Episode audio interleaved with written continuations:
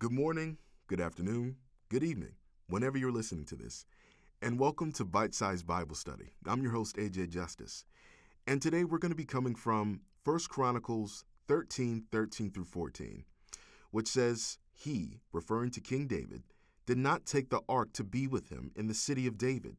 Instead, he took it to the house of Obed Edom the Gittite. The ark of God remained with the family of Obed Edom in his house for three months, and the Lord blessed his household and everything he had. So, the title of this message is Don't Fumble the Bag. Opportunities met with great attitudes equal long term success. Don't fumble the bag. Opportunities met with great attitudes equal long term success. So, to give this verse more context, this passage is referring to King David when he was transporting the Ark of the Covenant to Israel.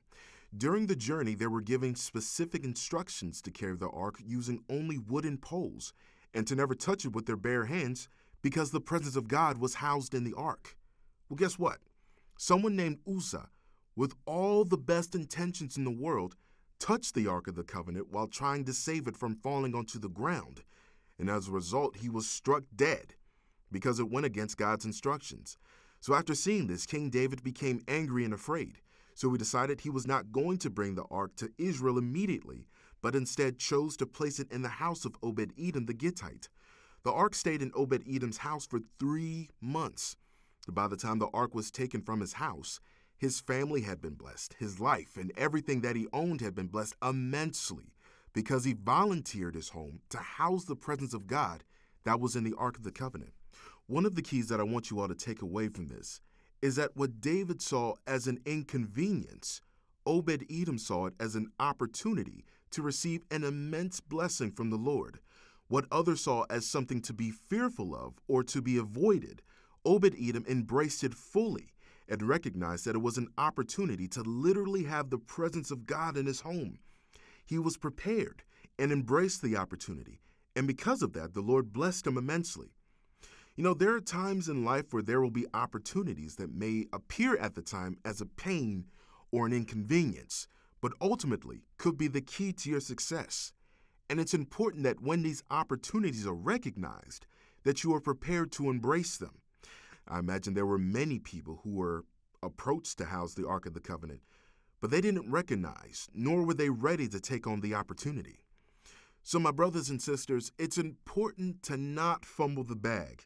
When the Lord presents something to you, it is imperative that your heart and your mind recognize what is being presented and are ready to embrace what others may have rejected, because ultimately, that may be the key to the Lord immensely blessing you and your family. God bless you, and I'll talk to you again soon. For all of my listeners who don't know Jesus and want to have a relationship with Him, all you have to do is just pray this very, very simple prayer. I promise it's probably going to be one of the easiest things you're going to do today. Just repeat after me to say, Lord Jesus, I am a sinner, and I recognize that I need you to save me from my sins. I believe that you came to earth over 2,000 years ago and died on the cross for my sins and rose again on the third day.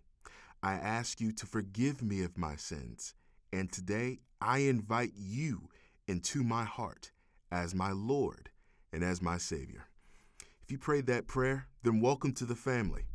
Now that you've started this new journey in your relationship with Jesus Christ, Get plugged into a church that preaches and teaches the gospel of Jesus Christ because it's important that you have a support system of fellow believers who will love and support you on your journey with Jesus Christ. Love you all. Have a wonderful week.